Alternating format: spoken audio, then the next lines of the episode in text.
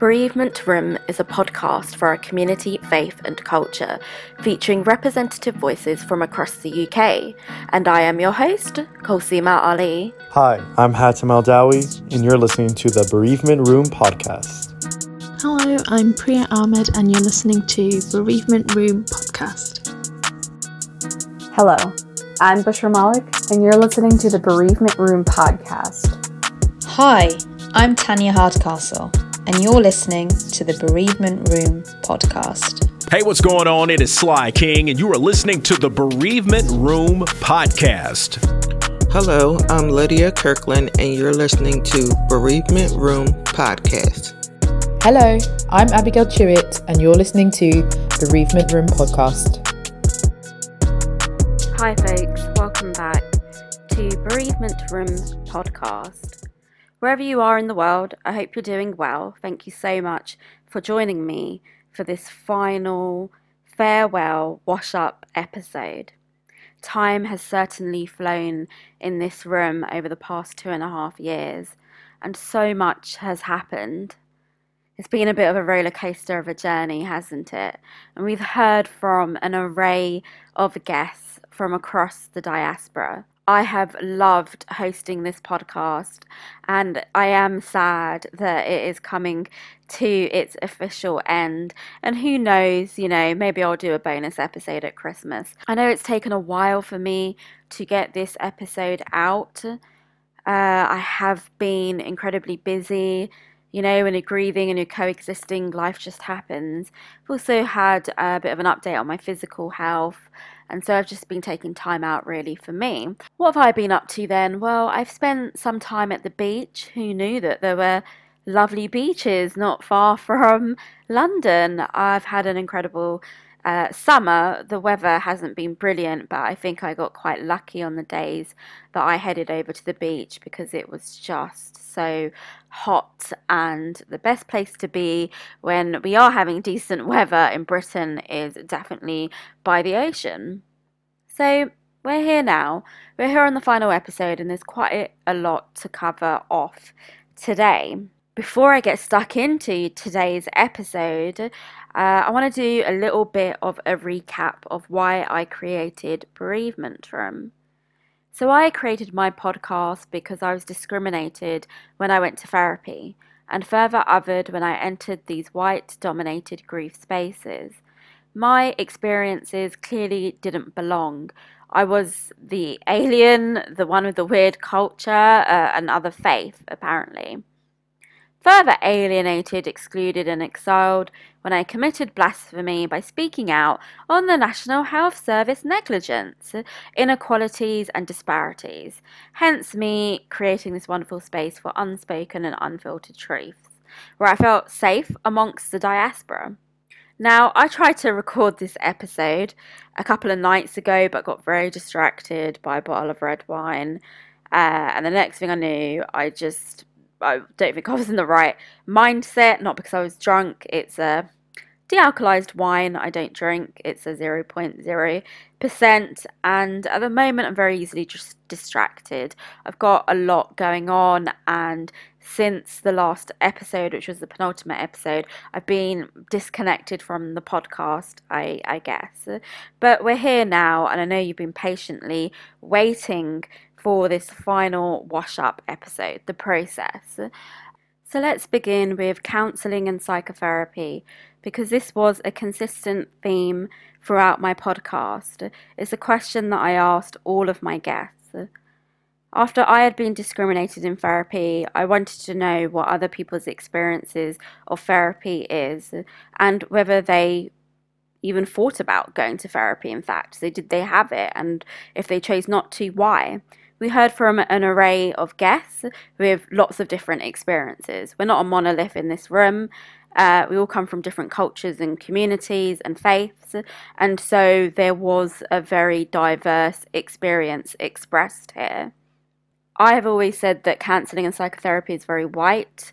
There are certain things that I am not comfortable with when it comes to therapy, both on the training side of things, but also from the client perspective. I'm going to talk about the client perspective for now.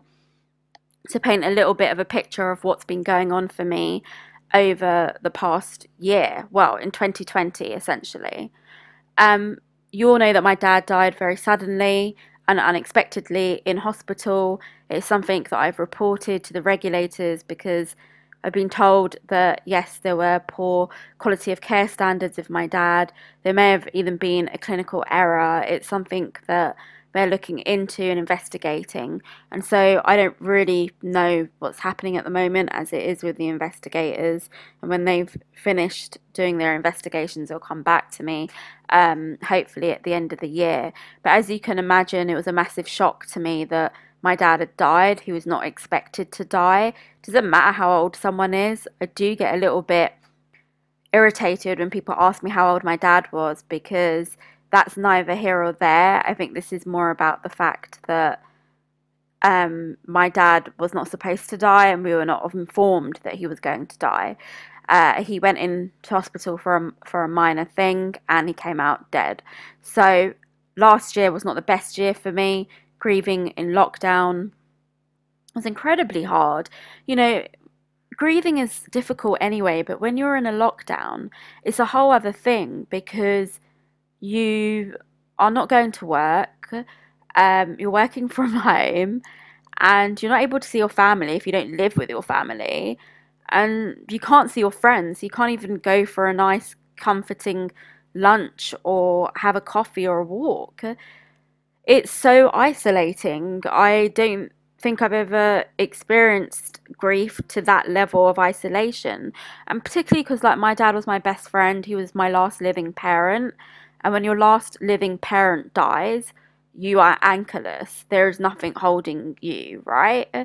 Uh, it is very much the end of a chapter of your life. It's the end of an era. And so for me, uh, it was a huge shock to my system, and I couldn't wrap my head around why my dad had died. Uh, if I had a bit more context to why he died, then maybe I'd feel a little bit differently. But this whole thing has just been a massive uh, head fuck is the only way I can really uh, express it. Apologize for my French, but there's going to be a lot of French today.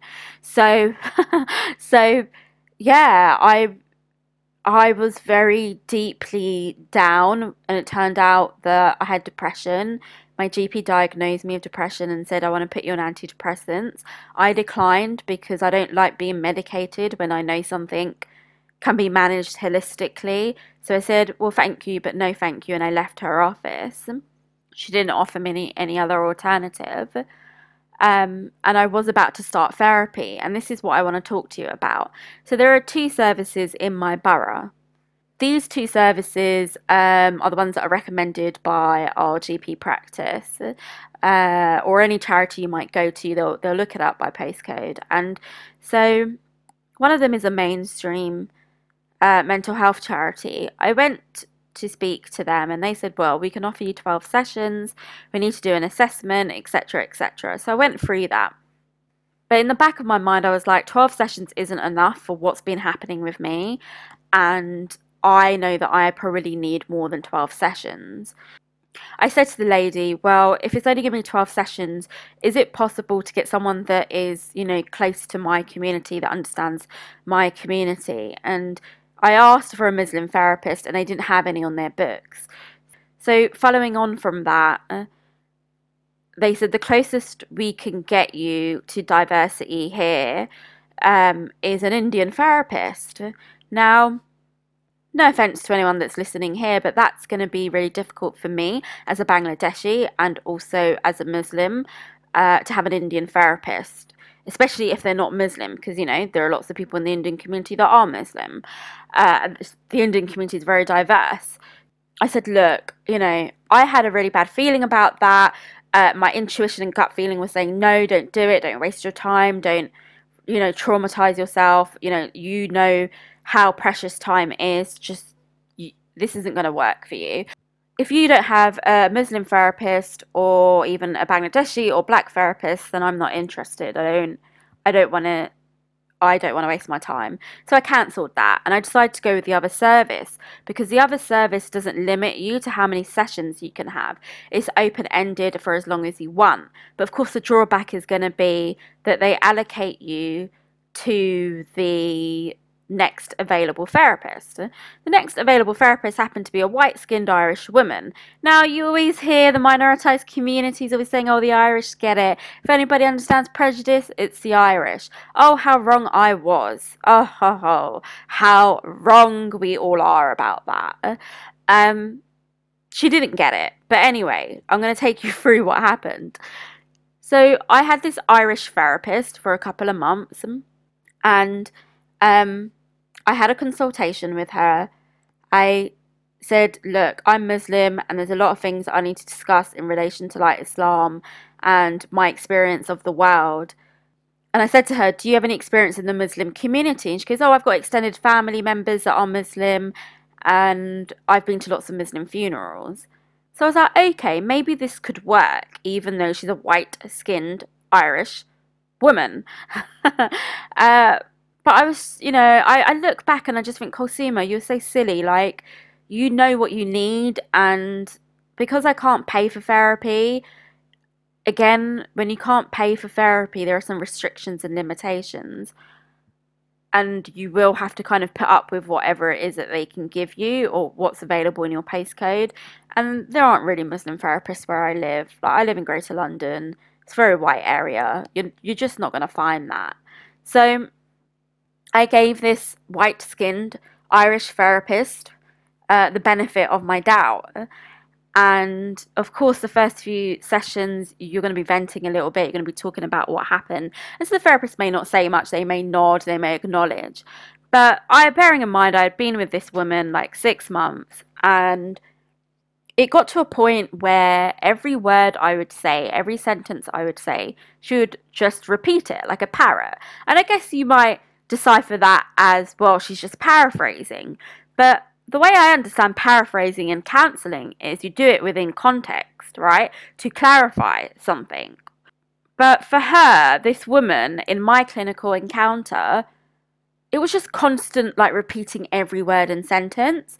And I just thought to myself, is she going to repeat everything I say? Because this isn't therapy to me. She's not encouraging me to explore my feelings or how I feel about you know my place in the world and my experiences and being at the receiving end of NHS negligence which was another thing. When I spoke about NHS negligence her facial expression just gave it away. She couldn't believe what I was saying and what my beliefs were. And I don't care with if you agree with me or don't agree with me but hide your opinion. Don't make it so transparent that you think that this isn't valid what i'm saying that that you're overlooking it so much that it's not an important part of my experience when it is when i have experienced negligence at the absolute worst level that you could experience it and not just once but more than once. Anyway i just kind of i sort of i sort of turned a blind eye to that I guess you could say I turned a blind eye to that because I realised the mass British public will not agree with what I think about the National Health Service. The people that understand my pain when it comes to the National Health Service and healthcare inequalities and disparities are those that have been at the receiving end, those that have been there and they know what it's like. And perhaps the people that work in the NHS um, and the whistleblowers. They're the ones that are going to get it. For this white skinned Irish therapist, this woman, she was not going to get it because she's not gone through that. She's not been at the receiving end. And even if you don't get it, just hide what you think. Like, you don't have to be so transparent in your expressions. So I didn't really like her line of questioning around that. It was a bit too policing for me, if you like.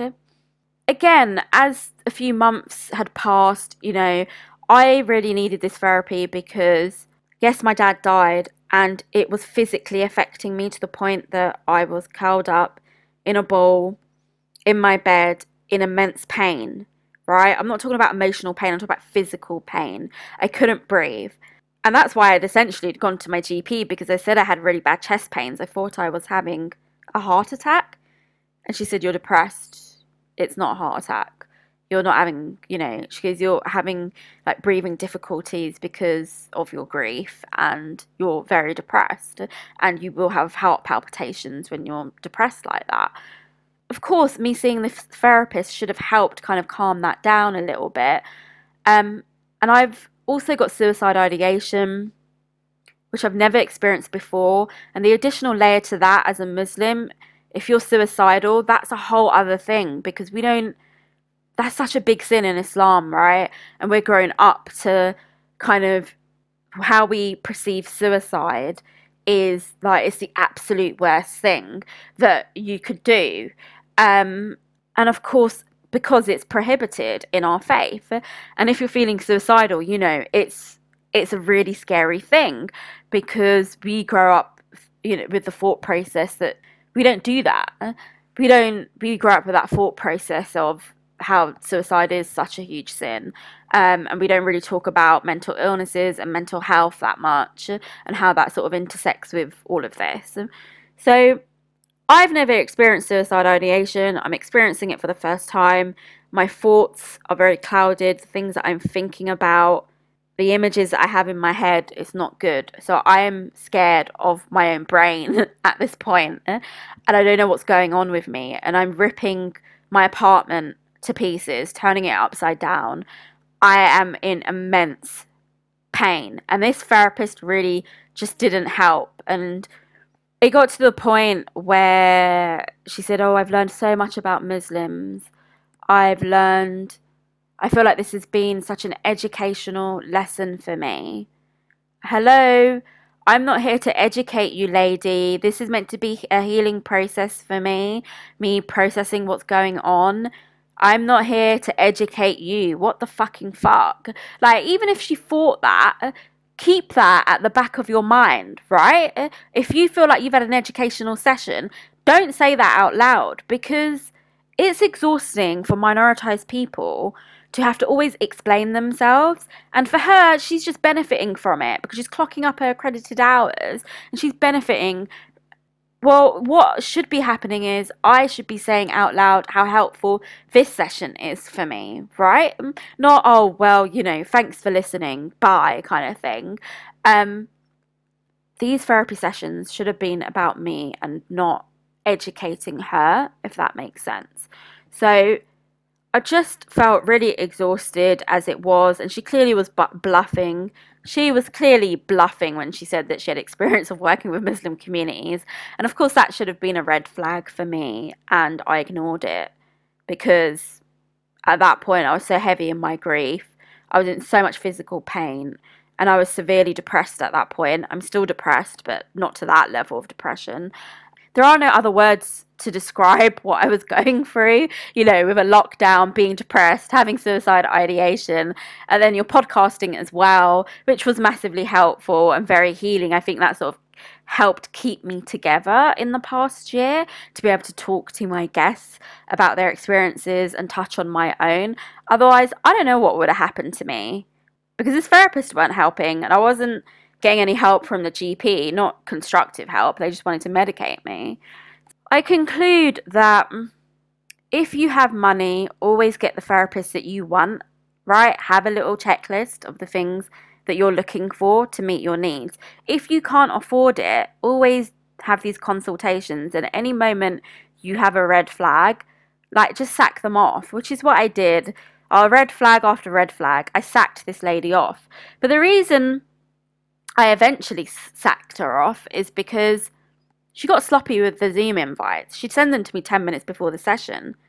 And also because I kept having these weird therapy hangovers, which I don't think are normal. When you start your day with therapy, it just ruins the rest of your day. That's the way I see it. So I wanted them in the evening because then I could sleep it off, right? But she didn't want them in the evening. Of course she doesn't. She's the counsellor. She doesn't want to take someone else's um, carry someone else's pain to bed with her because she's going to have a sleepless night. Whereas I would have offloaded, got everything I need to say, had my session, and had probably a peaceful night's sleep. And so starting the day with therapy is quite hard for me. I can't speak for anyone else because you've got other things to get on with in the day, and your brain is just buzzing with all sorts of thoughts and feelings. And you would have done so much work in that session, or talking in my case, because I just it was like I was talking to a brick wall because the only time she responded is when she was being a parrot.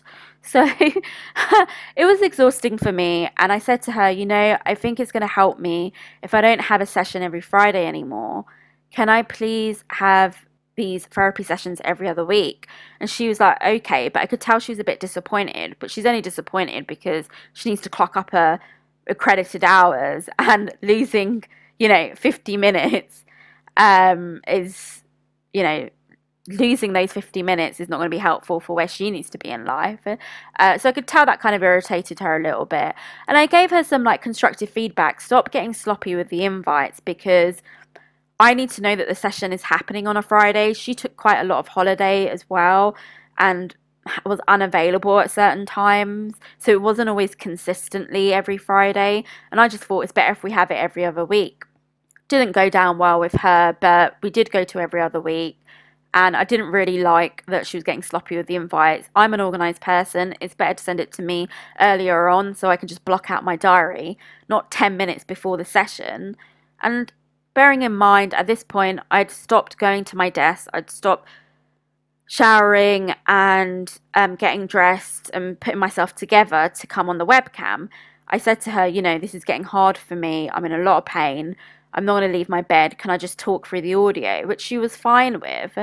Um, and we did that for a bit. But I think it was a bit frustrating for her because she's just, you know, she's staring into a screen there's no one there. She can only hear my voice. But this is what suited me at the time because I was in so much pain. And I just, I don't want anyone seeing me like in this, you know, how much of a mess I look. Um, and then eventually I realised it, it must be frustrating for her. So I switched on the webcam and I just, you know, used to come to my therapy sessions looking like shit from my bed.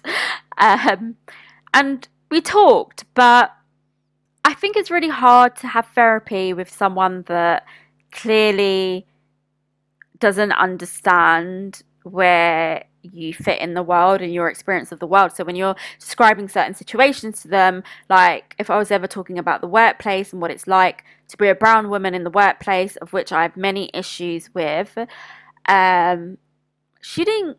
She just couldn't understand that, and I touched on some of my previous experiences in the workplace and what it's like being interviewed and the different types of feedback I get, etc., etc. Um, and the power dynamics that can play out in the workplace. But she just, you could tell she wasn't buying it.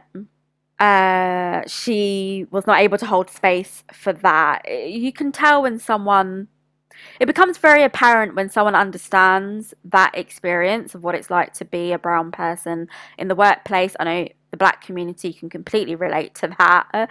Um, black and brown folk just don't have a good time in the workplace. I have really suffered. I think in the workplace, I have gone through lots of experiences that have been incredibly difficult. So when you're having to kind of speak about these things, it's really quite hard uh, to have an open conversation about that with someone that's not able to meet you where you are, uh, especially if they can't be bothered to hide their expressions. So she was getting on my nerves. The parrot lady, I'm just going to call her the parrot lady instead of the white skinned Irish woman because I'm probably going to be offending someone who's listening to this podcast. I'll just call her the parrot lady. So the parrot lady was getting on my last nerve, and I said to her, You know, I don't know if this is working uh, and this all came to a head when I was about 10 minutes late to a session. But that's because she sent the Zoom link to me five minutes before the session. So I didn't think it was happening. And when you're in so much pain physically and emotionally, you're out of sync anyway. And so she just clocked off at 10 past. And I said to her, like, you didn't even send me a reminder. You didn't even send me a text like you usually do. And the reason that she stopped doing that is because I gave her constructive feedback and I'd stopped my weekly sessions and made them bi weekly. So she became a little bit more difficult and not as accommodating. So it was kind of like if you're a few minutes late, she'll clock off and she won't even bother texting you or emailing you to say, Look, I'm online. Are you okay? Are you there? Uh, bearing in mind I had suicide ideation, I could have been dead. But she didn't bother to follow it up. She didn't bother to say, "Oh, are you okay? How? What's your week been like?" I'm on I am on the Zoom session right now. uh, I can't see that you're here. And she didn't do that. And that was at one session where I had overslept. Um, and I and I get it that therapists you have to respect their time, but it wasn't a problem for her before when we only had 30 minute sessions when I was struggling in the morning and I just wasn't sure if I could talk about my grief on that particular day and she said, "Well, if you only want to do 30 minutes, we can do 30 minutes." But as soon as I gave her constructive feedback, as soon as I went from weekly to bi-weekly, she started being a bitch right? She started being difficult. She got sloppy with the invites. If you weren't there by a certain time, she just you know, she just had enough of me at that point, I think. I don't think she was ready to hear about what I had to say about the system and what it's like to be at the receiving end of the system. But sharing stories about my dad or what he liked for breakfast, you know, the type of person he was, my relationship with him, she was all for that. But she didn't want to hear about the NHS negligences. She didn't want to hear about me as a brown woman being at the receiving end of inequality in the workplace. She like she wasn't having it.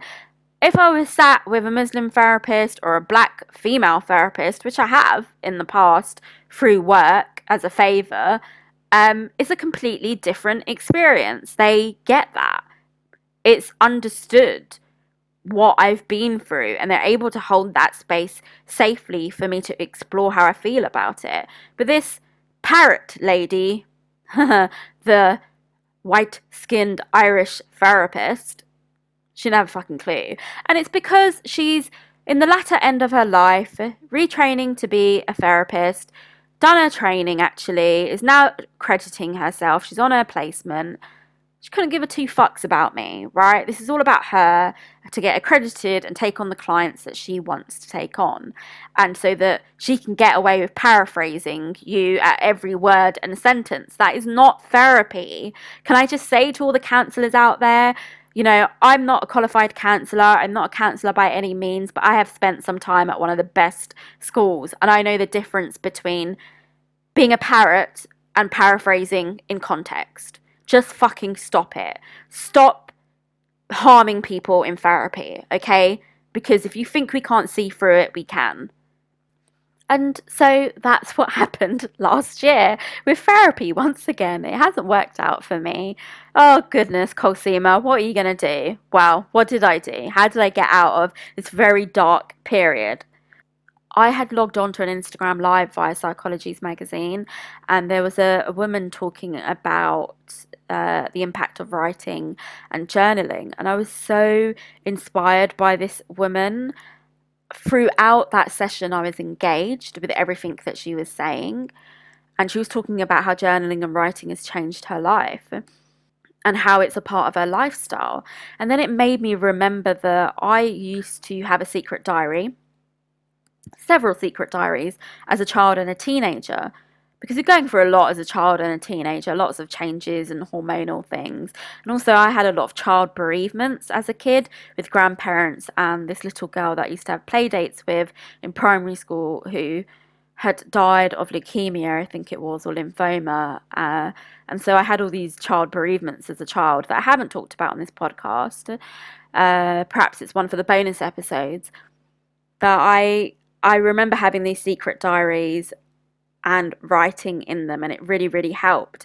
Uh, really thankful to my cousin who had gifted me with a secret diary on my birthday when I was about seven or eight, I think. And that's kind of how I got into journaling. So when I went on this Instagram live via Psychologies magazine and was hearing from this woman that was talking about nature and writing in trees, I was just in awe and it reminded me of how good I used to feel um, when I was writing. I was always a little bit shy, I guess, to share what I write. And so it's always been a bit of a secret. And especially if you're writing in a journal, then that's obviously a secret. You don't want anyone to find your journal. But I have blogged in the past. I've only just really shared it with like my closest friends. And I thought to myself, I can't deal with this this white skinned Irish woman anymore. Um, and because I'm sacking her off, I am going to dig out my journals because I did carry on journaling, but a bit more on and off in my young adult adult years. And so I started journaling, and that really, really helped. And so I was ready to sack off the therapist, and I sacked her off.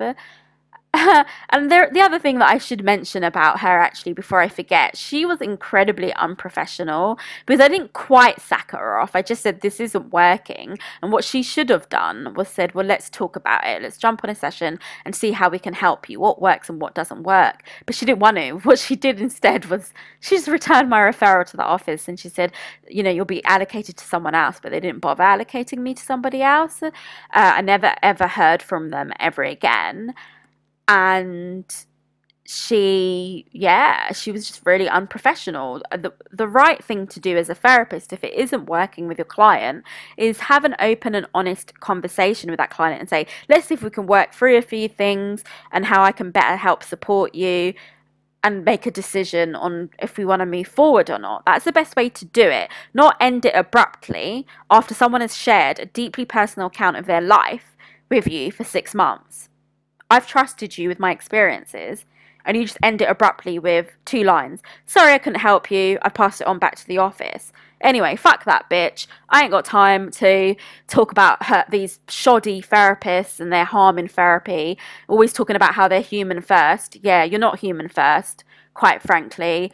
I don't care about your humanity if you're going to put a client at risk. I started journaling anyway, and this is what saved me last year.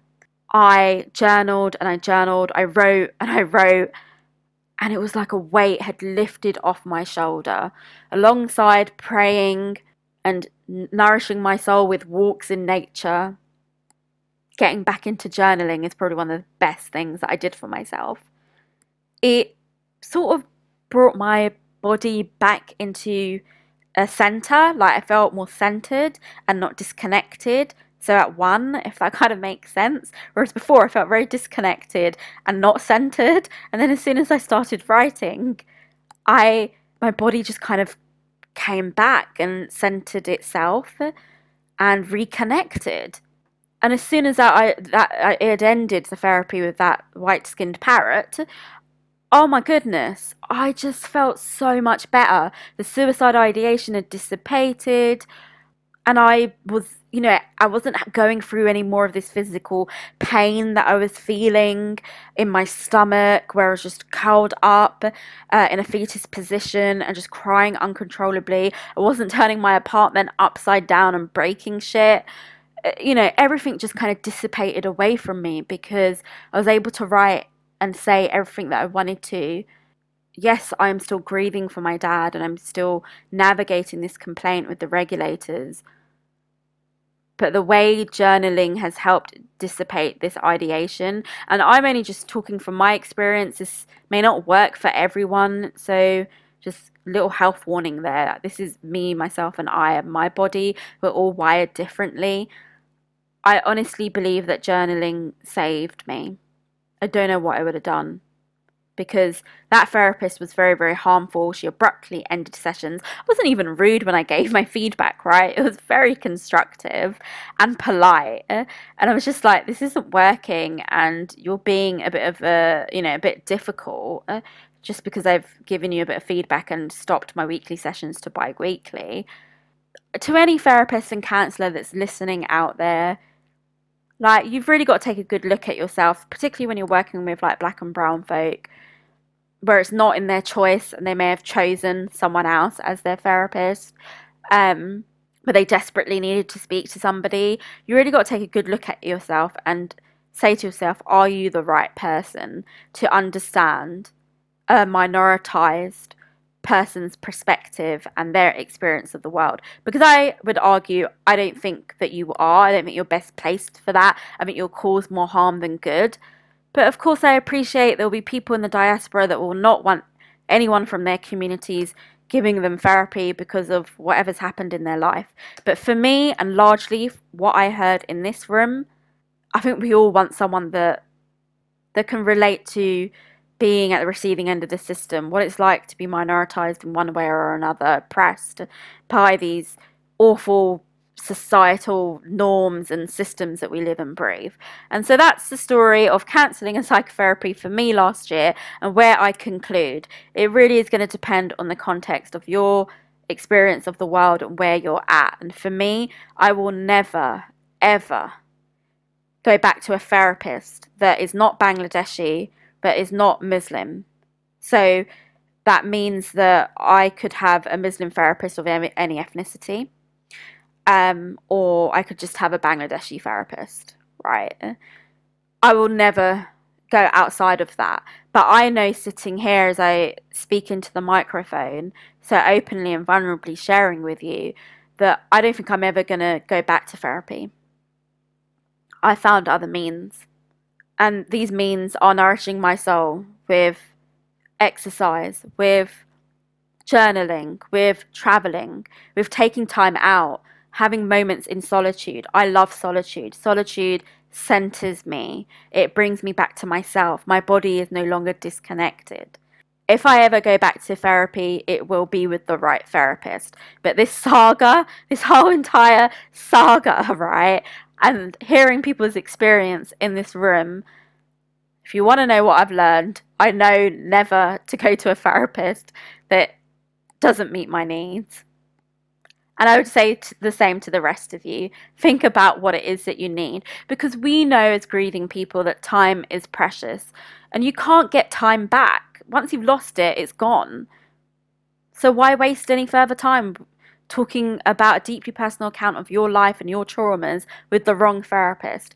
Because they're going to get more out of it than you will. What are you going to get out of it? Just harm. Anyway, if the white skinned Irish parrot is listening to my podcast right now, shame on you, lady. Shame on you.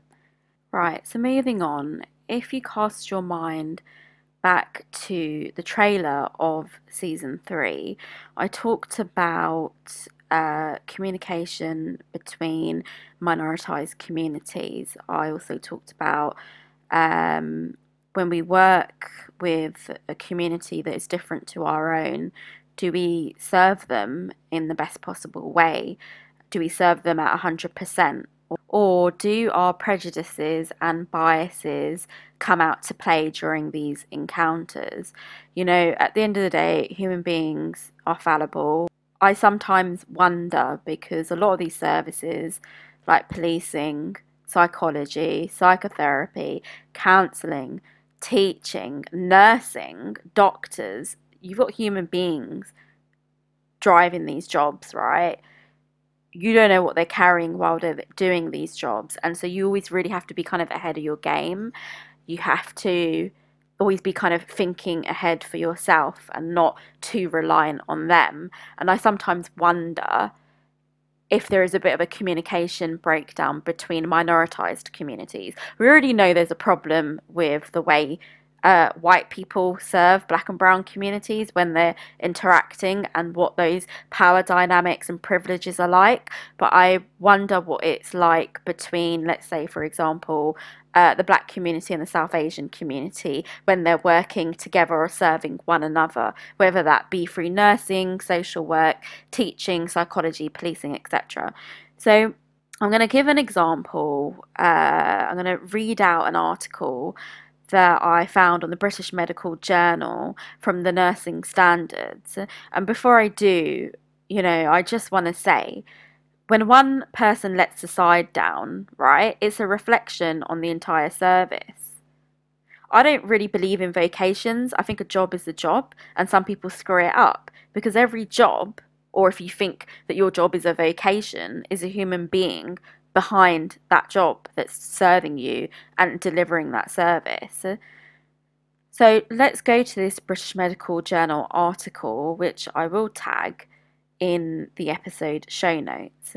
It's about enhancing communication with patients from minority ethnic groups, and it's written by Dr. Gloria Likupe at the Faculty of Health and Science at the University of Hull.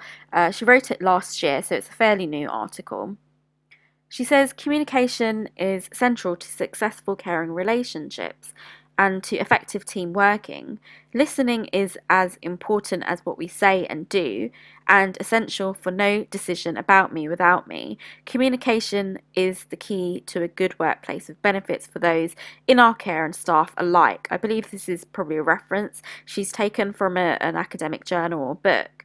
She then sort of reflects on the, according to the 2011 census and the minority ethnic population in the United Kingdom, uh, and that is expected to increase. She goes on to talk about in this uh, BMJ article that effective communication in nursing is seen as one of the key factors in determining healthcare needs of ethnic minorities. She then goes on to talk about the, the government's objectives and what they've set and their commitment, right, to hear the voices of people who use care services as well as those of carers to improve the quality of care and support. Nurses are key to patients' experience in the caregiving environment as they are with patients more than any other professionals. Therefore, if the government's objective and priorities are to be achieved, effective communication between nurses and patients need to be at the heart of caregiving. It is therefore important for nurses to have skills that will enable them to care effectively for people of different cultures. However, in situations where the culture of the patient and the culture of the nurse are different, this relationship can be challenging, she says. It's demonstrated that healthcare workers can find it challenging to communicate with people from different ethnic groups. And to overcome these challenges, nurses need to develop sensitivity to cultural diversity, stereotyping, and prejudice, general skills of good communication, and specific skills to negotiate communication barriers. And then she'll talk a little bit about literature and communication with minority elders that is concerned with translation of either the spoken or the written word and how age concern for example promotes the practice of producing translated materials from english to other languages for patients who may not be fluent in english uh, where barriers to communication originate with both seekers and providers of information. So you know this also includes the use of medical technology, lack of communication skills amongst healthcare pr- practitioners, as well as lack of time. And then patients often report not receiving the answers to their questions, not asking for clarification, to misunderstood information for fear of being labelled difficult. I've seen this play out time and time again in healthcare, and it's rife within the National Health Service. And she talks in a little bit more detail. It's a really easy to read article about being aware of values, beliefs, recognizing how these influence attitudes and behaviors. In addition to nurses, should recognize the historical events that have affected particular ethnic groups and understand how oppression, discrimination, and stereotyping may affect people differently, both professionally and and personally. And moreover, nurses should take note of the general staff communication in a particular culture and of the respect afforded to different age groups. Above all, nurses need to be aware that people are individuals and that stereotypes should be avoided in order to avoid causing offence uh, and even leading to death, I would add, Gloria. You know, all this poor communication of stereotyping, lack of understanding, and derogatory attitudes are often cited by minoritized patients as key issues in care. So she does talk a lot more about, you know, human caring is seen as a universal phenomenon and the patterns and expression of caring vary among cultures and within cultures and how nurses need to develop an in-depth understanding of different cultures to provide individualistic what I would call uh, holistic care.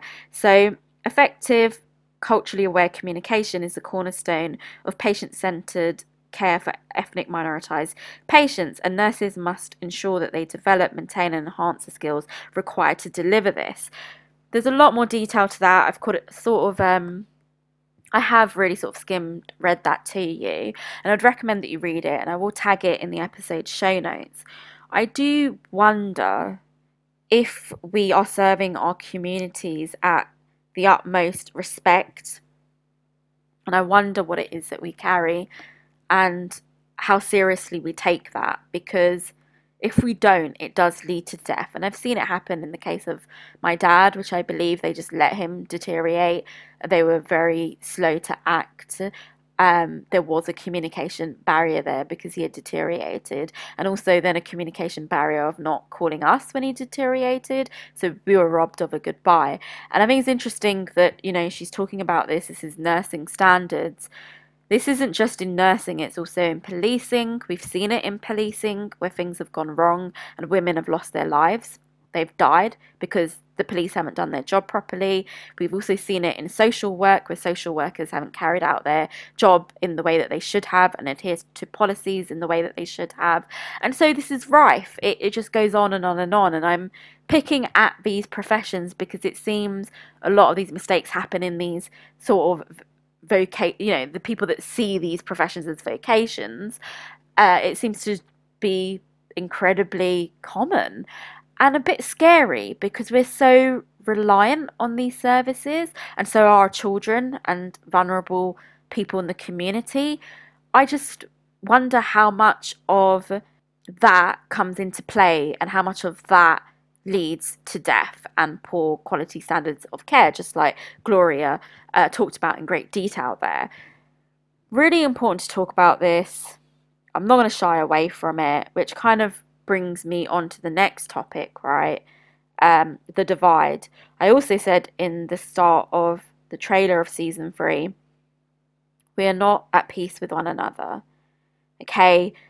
And there is something deeply disturbing about the racial divide. I'm not going to take white people out of the context here because we all know how we feel about these white supremacy systems and uh, power and privilege and the dynamics that play out with our white counterparts. But I want to talk about the black community specifically and the South Asian community. And I'm going to be really real with you as someone that has cultivated solidarity in this room that is so important to me personally because of who I am and the experiences that I grew up with as a child.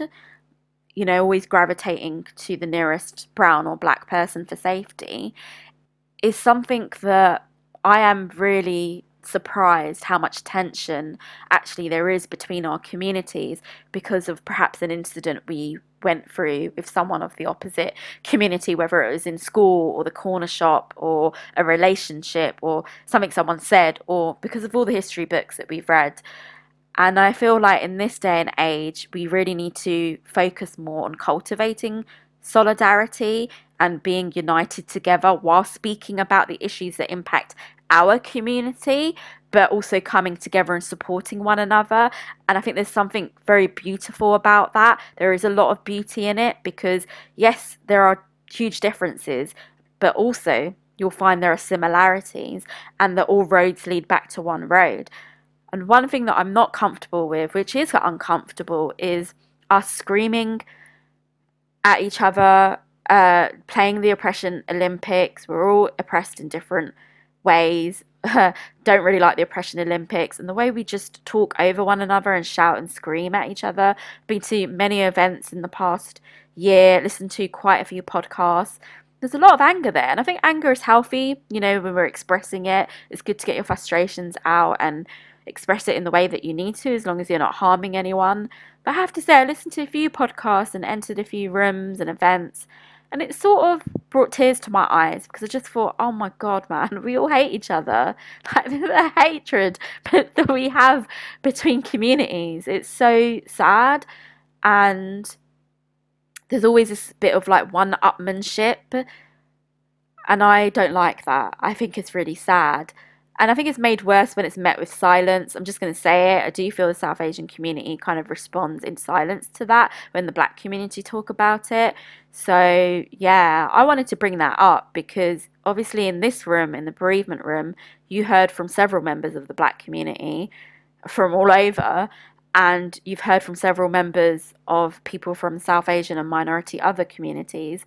So for me, you know, I'm all for solidarity. I feel safer in spaces where there is solidarity. And I'm a little bit sad actually when I think about how much tension there is between our, our communities.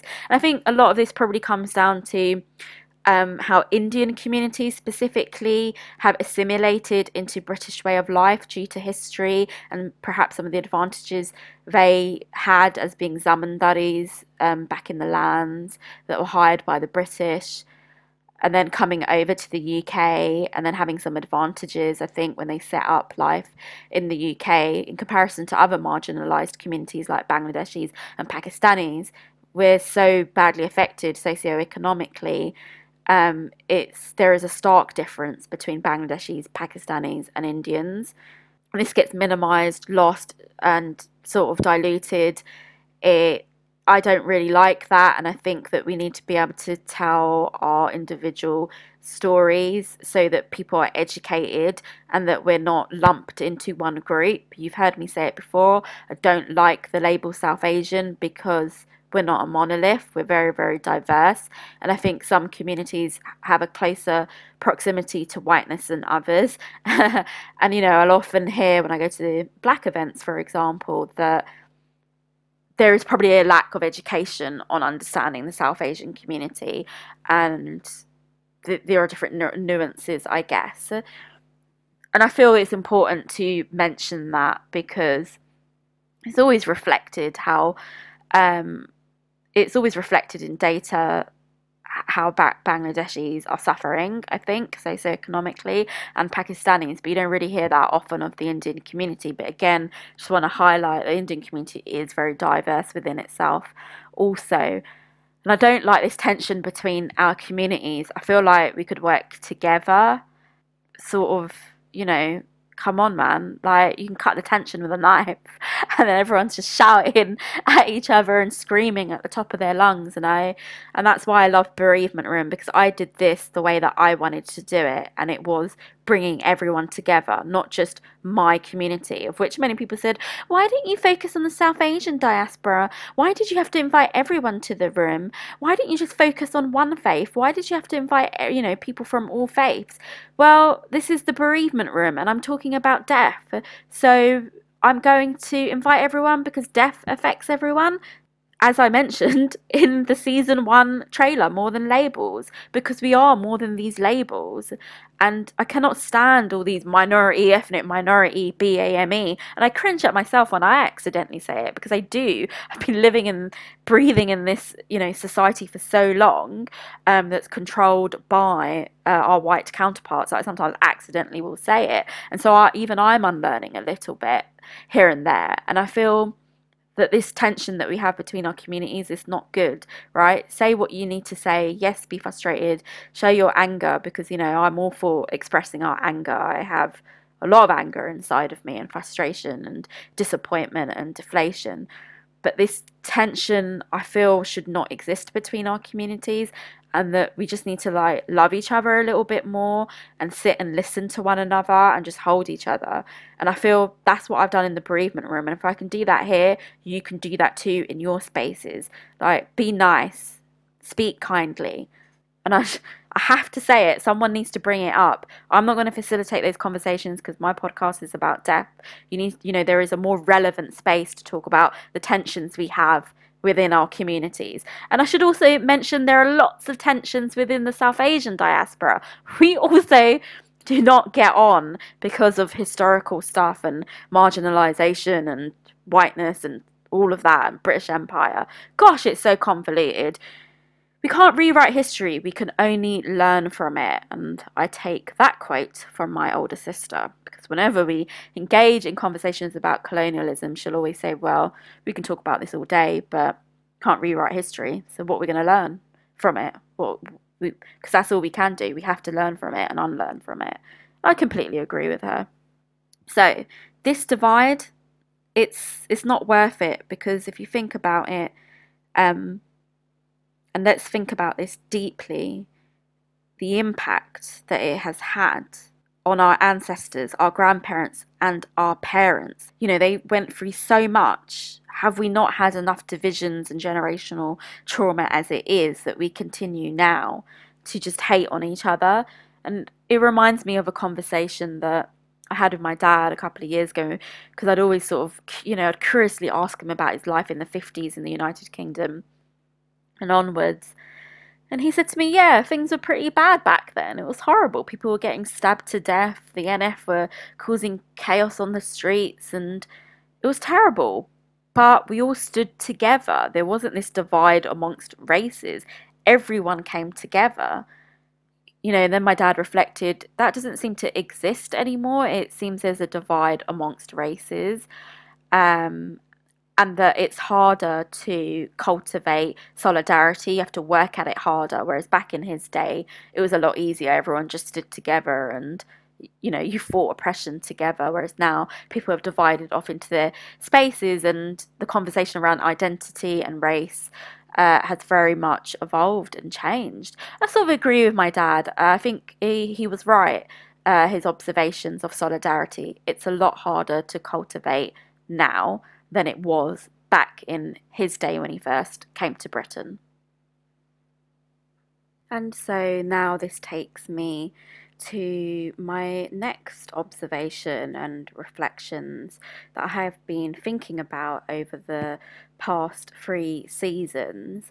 Uh, we've talked a lot about intuition, gut feelings, regrets, and grief. I find the word regrets somewhat harmful. I feel that uh, the whole point of life and the contract we hold with it is a human experience, right? And hindsight will always be uncomfortable, it'll always be a bitch. If we could predict every single thing that is going to happen in life, we wouldn't be human. And that's the whole point of why we're here. That's my personal belief. I think regrets is a word that should be associated with crime. Regrets and grief is so rife and it's so common and we have that the shoulda, the woulda, the coulda. If only I sent that text message. If only I didn't skip that hospital visit. If only I just, you know, called them back, but I got busy and distracted with life, even though my gut feeling was telling me, oh, you know, you have to return that text, or why didn't you turn around that morning and say goodbye? Uh, that will always be memorable to me because I never got to say goodbye to them. And I I find that, that this is hindsight, which is something that we all have as humans. We will always look back and be like, ah, oh, if only I did that, or if I just made that small change and tweak, you know, if only. The shoulda, the woulda, the couldas. I'm pretty sure there's a song called Shoulda, Woulda, Coulda. Was it by Beverley Knight? I'm sure she sang a song about it. Um, I feel that hindsight is normal um, to be feeling the way that you do and reflecting on it to sort of go back and look at events as it unraveled and imagine it unraveling in a different way. I think this is a normal part of who we are as human beings. But this word regret, I'm a little bit apprehensive about it because to me, feeling regretful and remorseful should be something that is associated with a crime if you haven't committed a crime or committed something, is this the right word to use? Life was not given to us to be linear or whatever your belief system is. I think that we all share this commonality that it's not supposed to be linear. And if it was, we wouldn't feel the way that we do or look back at events in the way that we do. It's all just a human experience coming together. And so when I hear the word regrets, people often ask me, Oh, do you regret that? Well, I don't have any regrets because I haven't committed a crime. What I do feel is I am often very reflective in a, in a healthy manner. Uh, I think being reflective is good for your soul. And then on the flip side, I do have hindsight because I have often said to myself, oh, damn it, if only you'd done this, or you know, if you could go back in time, you'd pr- probably change it, wouldn't you? And of course we would. If we could go back in a time machine, we would do things differently. We wouldn't have skipped that hospital visit, return. We would have not ignored that text message that we were sent and just kind of telling ourselves, oh, I'll text you later. And then by then it was too late because the person that we loved died. Or, uh, you know, returning a phone call getting distracted. Of course, if we could go back in time, we would do things differently, but we don't have that power. And I think that there's a reason why we don't have that power, and it is to kind of better us as human beings, to kind of to learn from that experience. And I I hear that people often say, you know, death isn't about a learning experience. What have you learned? The, learned lessons. True. At the end of the day, when someone you love has died, it's really shit. It's a horrible thing to go through. It's very isolating. And depending on the narrative, oh my goodness, it's just bloody awful. So, you know, there is no reason, there is no lesson to be learned. But I do find, and I'm speaking from my own personal experiences and what I've heard on the podcast, we all have taken something from this experience. Um, whether it's being thankful for finding out who our real friends are. You know, we we heard from Lakani uh, earlier on in season one uh, when she spoke about her father, she said, There's nothing like a death to know who your real friends are. I really felt that. This is something that I experienced when I was in my 20s. I learned who my real friends were and who were not my friends, and subsequently, my address book drastically changed. You also learn about where to give your energy. Um, how to manage your time. For me personally, I've become better at time management. And then on the flip side, grief is so overwhelmingly painful. Sometimes we have to sit with what we're feeling and we have no control over it. Again, we heard in the room when someone dies, there's nothing you can do. You can't go back in time. Uh, you have no control. I think it was Hatim in season three that talked about that. There's there is nothing we can do, and so when I think about this, regrets, hindsight. Um, it's all part of the human experience. It's all part of this non linear life that we live because let's face it, it's not linear. We will have some moments of it, you know, life being hunky dory and reaching our milestones and things going perfectly. And then other times things do not go so well and we can't control that. I do feel that growth comes from these horrible experiences, such as bereavement, such as poor mental health, loss of friendships and family members, reviewing your values, in fact. For me, my values have changed over time. What my values were when I was a teenager to a young adult to uh, um, now not so much of a young adult, I see how my values have evolved from these human experiences. And so I would say to you, for the person that is listening to this, where you feel guilt and regret and remorse, did you commit a crime? Because I just think in grief, depending on what your narrative is, we haven't committed a crime to feel so regretful. Um, but I do want to reiterate that regret seems like quite a harsh word and language is important. I'm not saying I get language right all the time, I don't. And in this case, I think we need to think about the language of it that we use when we are delivered this data, this directive um, of what this is telling us about our values and who we are as human beings. I hope that that wasn't too fluffy or wishy washy, and that this reflection in in me sharing this reflection that it is somewhat helpful or gives you some food for thought. I now want to talk about being invited to the party, on inclusion. I'm going to keep this one short and sweet. Value yourself. Don't work too hard for anyone's validation and acceptance. Create your own space. Value isn't defined by the dominant voices, particularly for black and brown people, where we tend to be in spaces with dominant forces, whether that's in school, in college, university, the workplace, whatever it may be, we often find ourselves uh, a little bit submissive, I think, or being diluted. And it shouldn't be like that. And so you can take that control back by creating your own spaces, your own ventures, your own circle. And do we really need to wait to be invited? No, I don't think so. And I've only really learned this from doing Bereavement Room, where I was like, actually, I can create my own space uh, where actually I can use my vision that others may not understand, but I can find my people, my tribe, if you like. Um, they will be out there somewhere who will want to help you out, who will want to support you. Um, and I've had a lot of that with Bereavement Room when I first started from some of my guests uh, in season one, where uh, inputted into the podcast by contributing their experiences because they really wanted to help me out uh, with this podcast because they believed in the purpose of it and what my objective was and my experiences. And they're like, no, I really want to share my story in order to kind of help you because we need these these spaces um, to be able to do that, and there's not enough of them. It's a gap. And so I would say to you, the person that's listening that wants to create something, do it. It's it's never going to be perfect. Do you think bereavement room was perfect? Um, no, not at all. I've learned a lot from podcasting and meeting people that I don't know and working with them and this facilitation of conversation that isn't always easy. So, yeah, don't wait for the invite, create your own.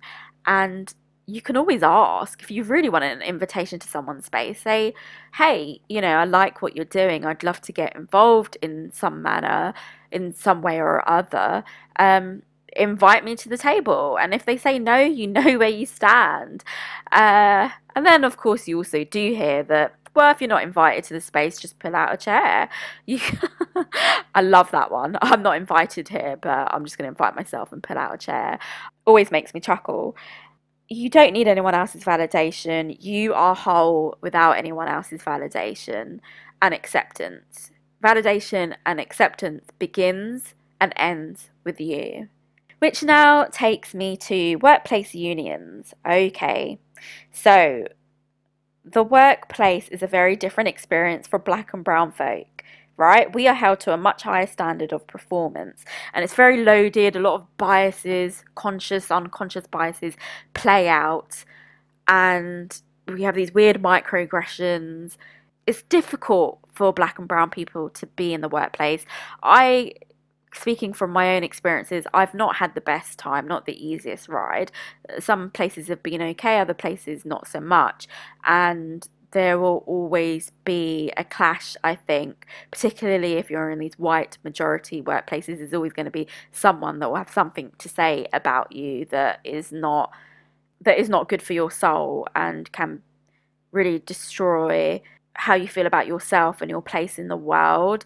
I think when it comes to bereavement and compassionate leave, this is generally an issue regardless of what community you're from. I've had many letters from people all over where from all sectors where they've said to me, you know, this is the experience I went through when my loved one died, and it was awful. I, I you know, I went back to work for a little while, and then I left my workplace, uh, they didn't shouldn't have had to have left their workplace. The workplace should have accommodated for what they were going through because that's the whole point of having a decent benefits package, right? But it's tailored to you and your lifestyle and health and well-being and how to retain staff. But the workplace have a long way to go, and whilst they have a long way to go and embed better practice and you know man, you know helping support employees with mental health well-being when something difficult happens in their life whether it's bereavement or not because we all have different circumstances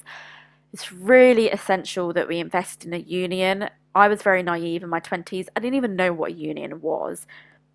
And even if i did kind of know i didn't think that it was for me. I didn't think they'd protect me. I thought you'd have to be working in public sector for example and I, I just didn't know how much of a benefit it was until perhaps, you know, a couple of years ago. And what I would say is if you're not a member of a union, there is online somewhere where you can compare all the unions based on the sector you work in. And it's so cheap. Like I only pay like six pounds or five pounds a month for uh, my membership, and I get I get so much out of it. It's this the resource is the resources, uh, the, the advice, the discounts. It's so good, and it's a way to protect yourself. The other option, which I don't have, so I can't vouch for it because I don't have it, but it's something that I'm thinking about more and more, which would have helped me in the past, but it's too late now. So I wonder how it might help me in the future, is income insurance. Now, this is something to take very seriously. There's insurances for so many different things, and I feel that income insurance is uh, not flagged up enough in workplaces or talked about enough in the mainstream. And I would love to learn more about income insurance if someone here is listening that works in insurance. um, or know someone that works in insurance where they specialize in that, contact me because I would like to learn more about it. Maybe you could be a guest on my podcast.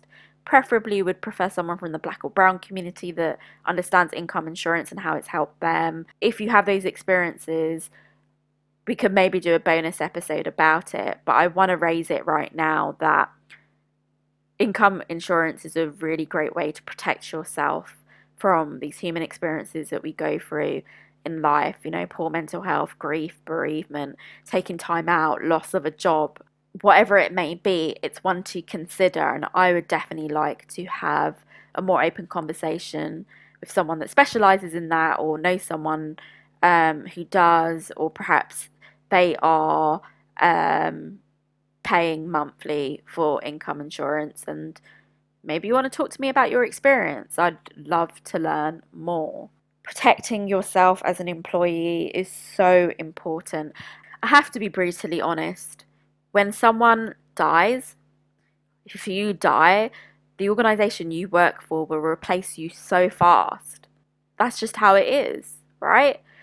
Um, brutally honest, and some people may think this is quite an unfair perception or observation.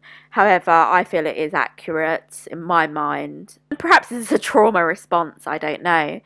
An organization will, will replace you very, very quickly when you die or someone you know has died and you're having a difficult time in the workplace. They do not care, okay, unless they take well being, staff retention very seriously. So, therefore, being a member of a union, getting income insurance is so essential to you and to your life and who you are. And I really hope in me sharing that will help someone out there uh, that doesn't know about that, hasn't really thought about it, or is perhaps thinking about it. Join a union today and think about income insurance, fakes. So now I delve into friendships, coming of age. You know, guides aren't always helpful. You can't follow a guide. Life doesn't work like that. I'm not too much of a fan of the do's and don'ts. I do feel you need to walk in your journey and learn as it unravels. Grief doesn't come with instructions, and nor should it. I wish it did, but it just doesn't work like that. If you have been bereaved in your 20s and your address book changed, which mine did, I feel that we need to let things unravel so that we can learn about how we feel about it over time. I don't think this is something that we can tightly manage and give lots of tips on because it will look different on everyone and we all react differently. And I don't think it's about suppressing how we react or managing how we react. I feel everything, I feel that all you feel and want to say is valid. If you're having a particularly hard time with friendships and talking about grief or bereavement, or if you've been just very newly bereaved and you're struggling with the dynamics in your friendship circles, you don't owe anyone anything. We all know that when we've been bereaved, you you stop owing people anything. You you stop people pleasing because your values do change, your outlook does change.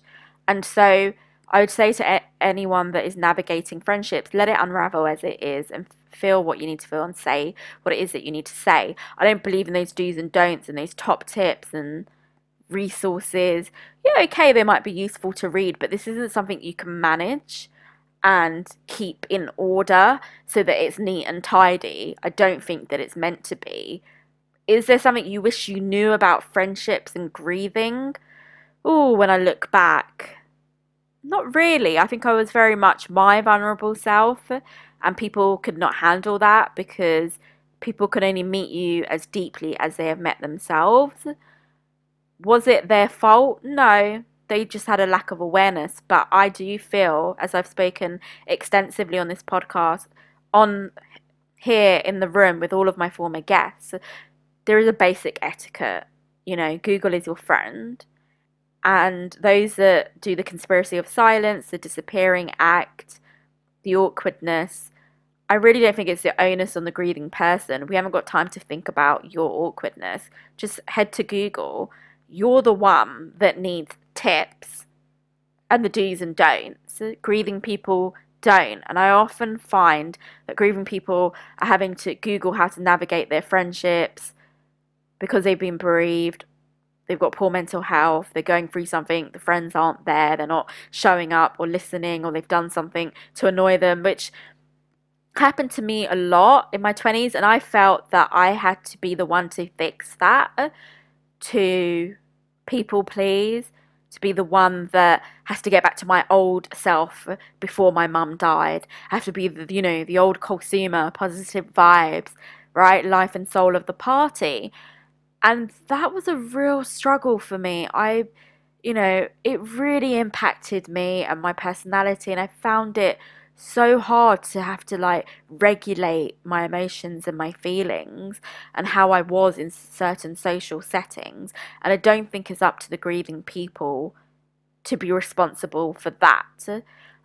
I really do feel that it's everyone else in the environment, the friends, the cousins, um, that need to look at the do's and don'ts and the top tips that need to read a book about how to support a grieving person because why why is it my responsibility? I just don't believe that it is. Um, my mum just died. I'm having a difficult time. Your job is to show up and listen. Your job is to support me through this because my life has now changed. But for some weird reason there is this onus on the grieving person of oh, don't shut everyone out. Do this. Don't do this. Don't isolate yourself. No, uh, hello, friends, you do the work and support your grieving person because I don't think it should 100% be down to the griever to do the educating because we're just learning ourselves that what we've just gone through this absolutely huge massive thing that's happened in our lives like as if i'm going to be sitting here trying to make you feel comfortable. Uh-uh doesn't work like that. In my mind it just it just I, I can't make sense of that personally. And as i've gotten older it still does not make sense to me. And i feel that the books the top tips the do's and don'ts need to be for the people that are not grieving that are supporting the grieving person. You guys need all of the resources, right? The go tos and all the Googling. Let the grieving person grieve. Let them change because we will change. Let them deal with what they're dealing with. You should not be making it worse. And you know, friendships are hard anyway because when you have a bereavement during your young adult years, your teen years, it's you're still working out what your identity is. You know, you're still navigating life. Um, grieving young is quite hard. I when I think about how it changed my life in my 20s to where I am now, people say I'm unrecognizable. You know, the spark that I used to have in my eye died. And yeah, it did looking back, I am ultimately more in my skin now, more my authentic self, uh, and have people that love and care about me, albeit there may only be a one or two or three poor people that really care. But if you've got one person, that's enough. You don't need the world and you don't need an entourage of, of people to be by your side because they won't be when you die. Do you know what I mean? Like, they won't always be there. Friendships are a tricky one, and I did want to cover it off because we spoke about it so much on the podcast, and I had very strong feelings about how we navigate our friendships when we are grieving, and it, it does, you know, as the saying goes, it does change your address book and we've got to roll with that as it happens. There's no way to really manage that. I'm not going to sit here and give you the do's and don'ts and the top tips. I believe in things unraveling as they are and dealing with it as it is because we can't regulate these experiences. And I think that we understand them better as they happen and as time goes on, and we have space to reflect on these events. Right, so let's talk about Muslim mental health. I'm Muslim, so I have to cover it off. This may also apply to anyone else that is people of the book, any other religion, belief system, faith that you have, spirituality. I hope this helps. Um, I contend with Muslim mental health on a daily basis. And there are a lot of things that have come to surface in recent times that I didn't think about or know about when I was younger. Alcohol is one of them, liquor, being Muslim, and drinking. I'm not going to go into too much detail about that. It's something that I will perhaps cover off at another time in the future. There are many layers to Muslim mental health when you are falling in and out of your faith uh, during a difficult period in your life. One thing that I don't like is when you're grieving and you're in pain and there are no reflective conversations happening. Instead, there is this knee jerk response, have sabr, which I'll translate into English is patience. Do this to upkeep your practices. Pray harder. I I don't like that. I know what to do to upkeep my practices. I know what sabr is, and I feel that many people take the patience thing out of context and don't use it for what it was given to us for, what it was designed to be. It's now this sort of generic term that is banded about left, right, and center to silence your pain. And I don't like that. I'm going to be honest to all of my Muslim followers. You know what I'm talking about. There needs to be more space for open conversations about our fears when it comes to to talk about the afterlife and what the afterlife might be like, to talk about our deen and whether we're feeling like we're on our deen or not on our deen you know, falling out with it on a Monday and falling in love with it on a Friday. They're just not enough reflection. There is also this hidden thing where many people, you know, are turning to drugs, alcohol, or peer pressure in the workplaces to kind of survive the workplace, to thrive in the workplace, and it then leading to overstepping the boundaries, I guess, of religion and who you are. And this is something that I personally have struggled with over time. I think for Muslims and anyone with a you know strong beliefs about the afterlife, the best way to say this is by reading out a very long caption that I wrote in my personal spaces that I shared with everyone a couple of weeks ago. You know, I've heard a lot over the past two years that my faith has weakened, or I question my faith during turbulent testing times. And it is so scary for that person that's faced with that, confusing, sometimes coupled with immense feelings of sadness and guilt. It's made worse by the people in the environment that dismiss these feelings of doubt or despair during a ta- during a trying time to silence their pain with the religious spiel that I mentioned earlier. Oh, it's in Allah's hands, God's hands. Have sabr, right? Pray harder. You're doing more harm than good to the person that opened up to you. Let them grieve the changes in their life without coming in with the religious stuff, the nonsensical platitudes and commentary. I want to tell you that struggling with faith is normal. It's normal to ask why and to feel sad and grieve your human experiences when you have doubts. As I said, falling out with faith on a Monday, falling in love with it on a Friday right? Because it happens, we fall in and out of it. We are bound to hit some bumps in life. Life wasn't given to us to be perfect and deal with things perfectly.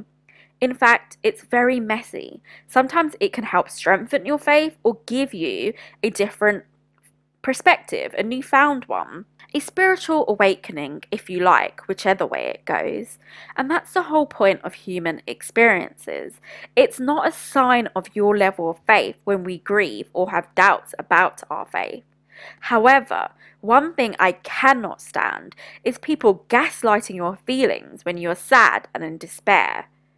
Use the two ears God gave you and hang in the sadness with the person that's going through a hard time in life. You spouting on about religion and patience have sabr, you know, pray harder, it's not helping. And so, on a personal note, I can honestly say, doing my podcast over the past two years and my dad's unexpected death has helped me try and review how I manage my time and energy. It's a work in progress and I'm learning a lot from it. It's not something I can easily nail. I do feel that the spiritual truth reveals itself to you when you least expect. And so, me sharing this reflection on Muslim mental health, and there's so much to it. I've literally touched the surface. There's a bigger conversation to be had about it and how it impacts us. Um, please do so. Have those open conversations in your spaces. Be reflective. If you want to talk about what life might be like in the afterlife or whether you think you'll not make it to the afterlife, I feel we need to share those fears. Otherwise, it's not going to, it's, it will you know, it will hurt as you carry that.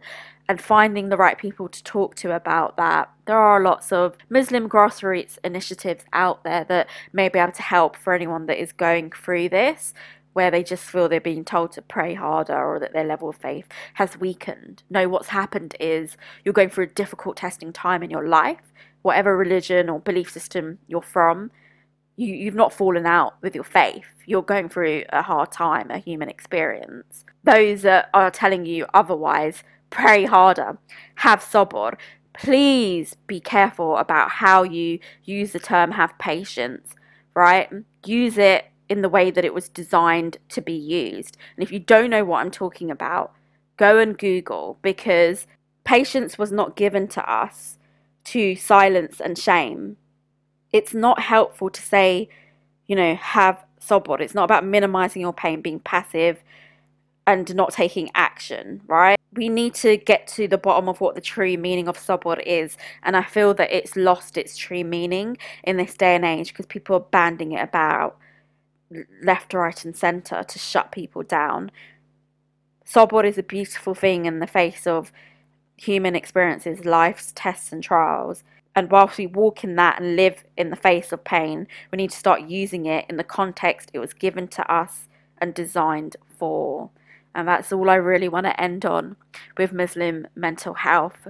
There is more to be said, and I hope that you will have deeper, reflective conversations with the right people in your space about that if this is something that is impacting you right now, because it has for many of us that have entered this room and talked about our lived experiences. Now, moving on to invisible disabilities, some of you may or may not know I live with invisible disabilities. I'm also someone who's living with grief and depression since my dad died. Just because I was the host of this podcast and I founded this space, it doesn't mean I'm exempt from human experiences yes, this podcast was done well. People loved it. So many of you wrote into me. It was a source of support and healing. However, I want to emphasize that as the host, I'm not exempt from pain, the heaviness that comes from creating a space like this. I hope that creating Bereavement Room demonstrated throughout all of the episodes and my opening and closing messages what it means to have created a podcast like this. It didn't exist prior to me coming here, and now I can see there's a shift. People are starting to be a bit more conscious about the types of guests that they invite onto their podcasts about being more inclusive uh, in the conversation, understanding that sure, grief is universal, but the narrative around bereavement is not, particularly when it comes to marginalization, uh, minoritized communities, and systemic racism something that we really need to bear in mind when we do have these conversations and when we are opening up these spaces for open conversation because you have to be mindful of what one has gone through and their experience of the world. Their belonging essentially and what their traumas are. We we've heard in this room, in fact, from some of my former guests that have talked about decolonizing, those that are decolonizing their life now because of close proximities to whiteness, which we all have. I think all South Asians and black people, minoritized communities have that. If you think about it, if you look at our history, uh, the society that we live and breathe, going to work, getting on the bus, the interactions that we have, have a history of grief, right? Intergenerational trauma that gets passed down that is now being uh, unpacked by second, third, fourth generations. And it shouldn't have been like that, but this is what our ancestors and our grandparents and parents went through. So you've got to be mindful. I just want to say, you know, I'm someone that lives with a lot, and yeah, I did this podcast wow, and I'm very proud of it. I'm very thankful for the strength that was lended to me, but I am not immune to what is happening in this room and the conversations that I had because to be able to facilitate a conversation like this, you do need to be skilled. You do need to think about what it is that you're going to ask, and it does leave you with a lot. It's not just press record and forget about it. Uh, I have to be real with you. The last two and a half years over these three seasons, I have felt a bit oversaturated at times, and I have had to.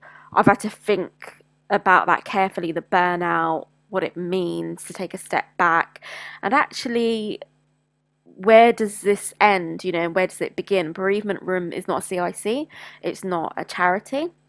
Uh, there's no five year, 10 year plan. So many people that have phoned me over the last few years have said to me, So, what is Bereavement Room's 10 year plan? And I'm like, It's a podcast that I created out of my personal journey, out of discrimination. I'm really not trying to turn that into a business or commodify my grief in any way. But what I needed back then that I never had, you know, when I was in my 20s or what I needed when my brother had died, I found a space by carving out my own space. But I just want to be clear I am not immune, right, as the host, I'm not exempt from human experiences. I have my own stuff that I carry, and it is very, very heavy. And in order to do a podcast like this, you know, who wakes up and says, I want to interview lots of strangers and listen to their stories and experiences? There's not many people that will do that. Let's be real here. I did mention that at the end of season two. And of course, I'm not sort of looking for anyone to say, oh, you know, you did such an amazing thing, well done, etc., etc. I just want to acknowledge that that is hard and it's not an easy thing to do to sit in this host seat. And equally, it's harder also being in the guest seat and I've had that experience and have I enjoyed it? Sometimes, other times not so much. Being vulnerable uh, is a strength, I feel. However, it doesn't come easily, especially when, you know, so much of what we've said is so deeply moving and deeply personal. Uh, it's in the public domain, and I want people to appreciate all of my former guests and myself for having spoken about our experiences so publicly because this is not something to be underestimated or undermined. It is a lot of blood, sweat, and tears and heavy work, a huge step to kind of have an open conversation like this when we so often don't. It's not the societal norm, is it? So we are reaching the end inevitably. Gosh, can't believe how quickly time has flown in this room and I've I've loved it. I've learned a lot about myself. I've met some incredible people. It has been an honor, a, a real privilege to have done this podcast. It will stay with me for life. And so I do want to say to you all that are listening, it's coexistence or no existence. Life is for living, even when something ends. Take what you need, leave when you want. And this is what I am doing. You know, lots of people love coming into my inbox and saying to me, Oh, you are here for such a short amount of time and now you're exiting the space. Well, what do you want me to do? Um, you know, it's it's just not realistic for me to carry on. I have other dreams, I have other hopes. I'm a lover of life and experiences as much as I have enjoyed this podcast, I have to coexist with what I am carrying. As I said earlier, I carry my own stuff. And I've mentioned it throughout this episode. We all carry things in our daily life, in our professions.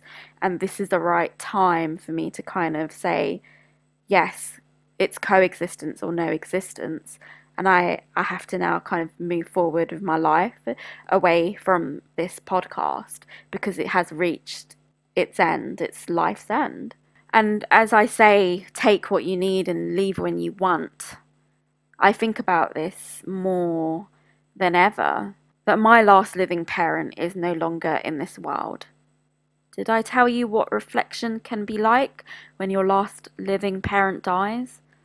Well, it's like rewatching and reanalyzing your entire life. The thinking changes It's shifted in a way I've never imagined it would. I now more than ever think about my dad and his life, the sacrifices he made. You always hear about how South Asian kids get a lot of pressure to be the best, to overachieve, and honestly, I'm so thankful, right? Either way, my dad still loved me unconditionally, even when I was failing.